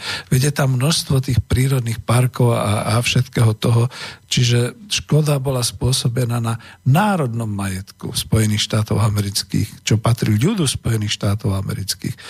No vrátim sa do Británie, tam je zaujímavé, že každý ten grov, každý ten lord, ktorý odumrie a nemá dedičov a podobne, tak v tej svojej záveti potom zverí ten svoj zámok, aj k tomu priláhle pozemky, parky a všetko tomu národnému trustu, National Trust, a Veľkej Británie, Spojeného kráľovstva.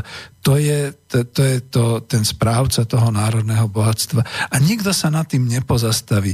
Ani frau Tečerová nemala odvahu nič s tým urobiť, nejako to sprivatizovať a podobne. A všetci tí lordi umierajú a zanehávajú tie veľké majetky a tie veľké uh, county E, celky proste do tohoto National Trustu a tí ho obhospodarujú, tí z toho v podstate majú, ale majú aj povinnosť, to je zaujímavé, keď sa pozeráte potom, majú povinnosť na ten majetok udržiavať ho, udržiavať ho v takom stave, aby teda nezatekalo, aby bolo modernizované, aby tam bolo osvetlenie, aby tam bolo, povedzme, keď sú tam parky, závlaha a ošetrovanie, záhradníci sú tam a tak ďalej.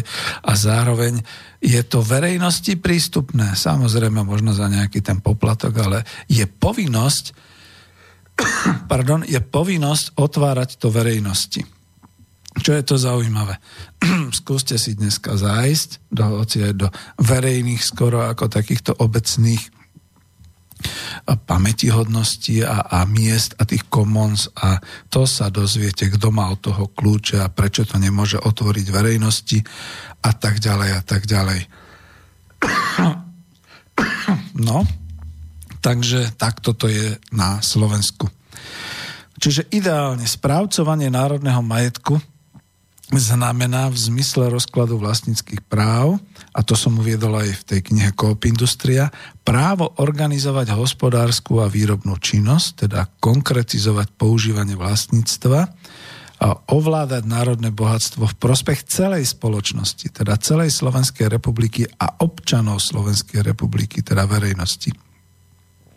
To je bližšie z toho právneho hľadiska k tzv. kustodiálnemu právu, a toto kustodiálne právo, sekundičku, toto kustodiálne právo má kompetenciu rozhodovať o konkrétnom používaní vlastnenej hodnoty. Neznamená to však nárok na privlastňovanie si nových statkov z využívania toho predmetu vlastníctva, na nekontrolované ovládanie v úvodzovkách vlastnenej hodnoty. Práve naopak, Ide o verejnú kontrolu správcovania národného majetku, pričom to správcovanie, to právo držby nie je spojené s právom odcudziť, čiže predať vlastníctvo, ani s právom zničiť ho, čiže robiť si s vlastníctvom, čo chceme podľa svojej vole, ako to býva často na Slovensku. Napríklad, ako to bolo aj v prípade Parku kultúry a oddychu v Bratislave, som zvedavý, ako sa s tým vyrovnajú kandidáti na e, župana VUC, čo to znamená zbúranie verejno prospešného parku kultúry a oddychu v Bratislave. Takisto je to správcovanie národného majetku v zmysle privlastnenia do národného majetku novovzniklých statkov a hodnot, pochádzajúcich z využívania národného bohatstva, teda to, čo bolo pridané ako hodnota v tej výrobe, či vo forme výrobkov, služieb alebo vo forme vzniklého príjmu z používania národného majetku. A tu sa zastavím, to by mal byť ten prípad aj slovenských liečebných kúpelov akciovej spoločnosti Piešťany. Tie by samozrejme museli potom mať nazvanie Slovenské liečebné kúpele Národný podnik Piešťany. Ekonomicky to znamená zorganizovanie hospodárskej výrobnej činnosti národného majetku ako originálneho a nescudziteľného ekonomického národného zdroja v prospech národného majetku a celospoločenských teda národných záujmov. Teda dodržiavanie princípu udržateľnosti a rovnováhy využívania bohatstva bez trendu zničiť alebo vyčerpať ho, lebo ja som aj zvedavý, keď som sa už tak obul do kúpelov. Ešte jedny kúpele máme, ktoré sú zničené a to sú tie kúpele Korytnica, k tomu sa už asi nedostanem, ale v tej knihe to píšem. V tej knihe Ekonomika po kapitalizme na zadnej stránke máte taký obrázok kúpelov Korytnica z takej tej bohato ilustrovanej uh, dobovej fotografii, farebnej fotografii zo 70. rokov a potom tam máte obrázok súčasného zdevastovaného areálu kúpelov Korytnica v roku 2017 a vďaka tomu youtubárovi eh, Ivanovi Donovalovi, ktorý to teda dáva aj na YouTube, na, na videá. Takže nejde o posudzovanie návratnosti nejakého vloženého kapitálu, to znamená ROI, alebo o tvorbu mimoriadných ziskov pre zahraničných investorov, ktorí sem prichádzajú úplne jasne. Organizačne je národný podnik nad národným bohatstvom usporiadaný podľa technológií hospodárskych a výrobných činností s dôrazom na vyrovnanosť hospodárenia a na udržovanie výkonu formou rozvoja, a teda nie každoročného ekonomického rastu. Podnik sa teda organizačne nebude rozrastať, nebude vytvárať cerské spoločnosti, nebude expandovať do sveta, nemá za cieľ žiadnu globálnu expanziu. Okrem samozrejme kvalitatívneho rastu produkcie. Keď chcete vedieť kvalitatívny rast produkcie napríklad v tých kúpeloch, tak je jasné, aj teraz sa to deje, to zase môžem Danubia Hotels pochváliť, mám ináč ich kartu, čiže mám tam nejaké bodíky, že môžem sa už raz prísť kúpať zadarmo. už to je tak, ale to som si zaplatil hodne peňazí, že som tam chodil do kúpelov.